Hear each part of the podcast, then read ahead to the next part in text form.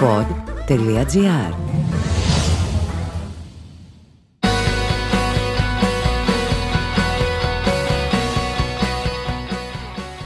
Όπως και να το δει κανείς, είναι ένα περίεργο εκλογικό Σαββατοκύριακο. Πάρα πολλοί από εσά θα προτιμήσουν να πάνε για μπάνιο, ξέροντας ότι το εκλογικό αποτέλεσμα έχει κρυθεί. Κάποιοι θα είναι πάρα πολύ σίγουροι για αυτό το αποτέλεσμα, κάποιοι θα είναι πάρα πολύ απογοητευμένοι και αυτός είναι ο λόγος που θα τους κρατήσει μακριά από την κάλπη. Η αλήθεια είναι ναι, ότι αυτές οι εκλογές δεν έχουν το ενδιαφέρον που θα περιμέναμε να έχουν καθώς όλα κρίθηκαν πριν από ένα μήνα στην κάλπη της 21ης Μαΐου. Ποιο είναι λοιπόν εδώ το ενδιαφέρον; Όσον αφορά το πρώτο κόμμα δεν υπάρχει κανένα, η Νέα Δημοκρατία θα είναι σίγουρα πρώτη, θα είναι αυτοδύναμη και έχουμε να κάνουμε με εικασίες σχετικά με τον αριθμό των βουλευτών. Όσον αφορά το ΣΥΡΙΖΑ το διακύβευμα είναι αν το εκλογικό του αποτέλεσμα θα έχει μπροστά το διπλό, το δύο δηλαδή ή όχι και αυτό ανάλογα θα καθορίσει τις εξελίξεις αν και όπως λένε αρκετοί και αυτές ήδη έχουν δρομολογηθεί αν και ο Αλέξης Τσίπρας ακόμη δεν έχει ξεκαθαρίσει τι πρόκειται να κάνει. Το Πασόκ επίσης την ο Κάβουρας, την το ζουμί του θα πάει λογικά λίγο πιο πάνω, δεν θα πιάσει την επίδοση που είχε σχεδιάσει και ήλπιζε μετά το αποτέλεσμα της πρώτης εκλογικής Κυριακής. Και έχουμε και αυτόν τον τζόγο που γίνεται στη βάση της ε, ουράς, δηλαδή για το πόσα κόμματα θα μπουν στη Βουλή, αν θα μπει η ζωή Κωνσταντοπούλου, αν θα μπει η Νίκη, η ζωή του παιδιού που τη λέω εγώ, αν θα είναι μέσα ο Βελόπουλος, ο Βαρουφάκης, αν και δεν νομίζω ότι θα μας απασχολήσουν οι Σπαρτιάτες του Κασιδιάρη. Το θέμα λοιπόν με αυτές τις εκλογές δεν είναι τόσο πόσοι θα μπουν στη Βουλή, αφού ούτως ή άλλως ό,τι και αν συμβεί η αυτοδυναμία δεν πρόκειται να διαταραχθεί. Το θέμα με αυτές τις εκλογές αγαπητοί φίλοι είναι το τέλος της τετραετίας. Ουσιαστικά ο Μητσοτάκης μπαίνοντας στο Μαξίμου από Δευτέρα καλείται να βάλει στο ζύγι διάφορα πράγματα. Το πιο βασικό είναι το πώς θα πολιτευτεί από εδώ και πέρα.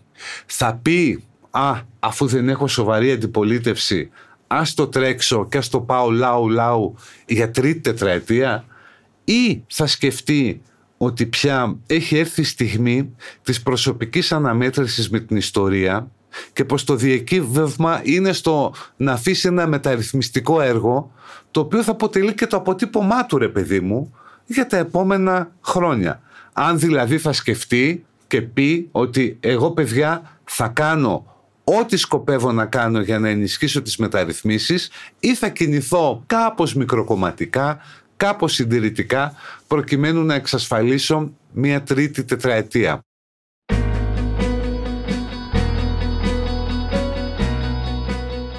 Όπως και να έχει το πράγμα, υπάρχουν όμως κάποιες πολιτικές για τις οποίες αναπόφευκτα θα πρέπει να αναλάβει πρωτοβουλία και για αυτές θα κρυθεί. Να σας πω ποιες είναι. Να βελτιωθεί η δημόσια υγεία με προσλήψεις και καλύτερες υποδομές. Να λειτουργήσει καλύτερα η δικαιοσύνη.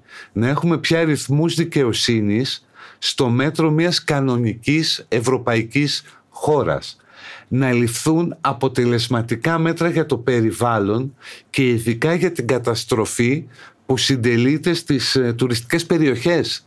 Είμαστε σαν τους Βραζιλιάνους που έχουν το δάσος του Αμαζονίου και το υλοτομούν. Έτσι κάνουμε και εμείς με τις φυσικές ομορφιές της χώρας προς χάρη του κέρδους. Υπάρχουν και άλλα πεδία. Υπάρχουν τα πεδία της ανάπτυξης των υποδομών του εξυγχρονισμού, του περαιτέρω εξυγχρονισμού και της ψηφιοποίησης του κράτους. Θα πρέπει επίσης να σπάσει αυγά στο χώρο της παιδείας για να αποκτήσουμε πανεπιστήμια μιας κανονικής χώρας. Και φυσικά είναι και το πεδίο των δικαιωμάτων. Θα προχωρήσει επιτέλους η Νέα Δημοκρατία στο γάμο των ομοφύλων; Θα έχει τεκμηριωμένη άποψη για την τεκνοθεσία από ομόφυλα ζευγάρια. Όλες αυτές είναι τομές που ουσιαστικά σε αναβαθμίζουν, σε σπρώχνουν να βρεθείς πιο κοντά στη σφαίρα των κανονικών ανεπτυγμένων ευρωπαϊκών κρατών. Και αυτό είναι λοιπόν το διακύβευμα από εδώ και πέρα για το Μητσοτάκι. Το πώς θα πολιτευτεί. Θα αποφασίσει μετά τη δεύτερη τετραετία του να κάνει κάτι άλλο αφήνοντας πίσω βαθύ μεταρρυθμιστικό έργο ή θα προσπαθήσει να διεκδικήσει και την τρίτη κρατώντας λίγο το χαλινάρι των μεταρρυθμίσεων. Αυτό είναι το διακύβευμα και ξέρετε αυτό δεν θα απαντηθεί τη Δευτέρα. Θα το ξέρουμε μετά από μερικά χρόνια.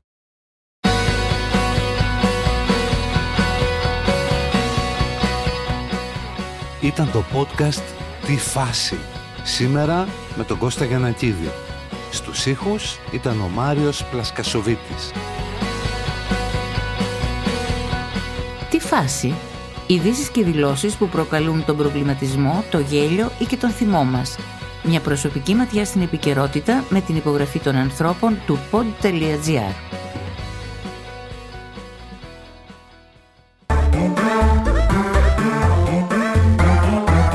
Pod.gr.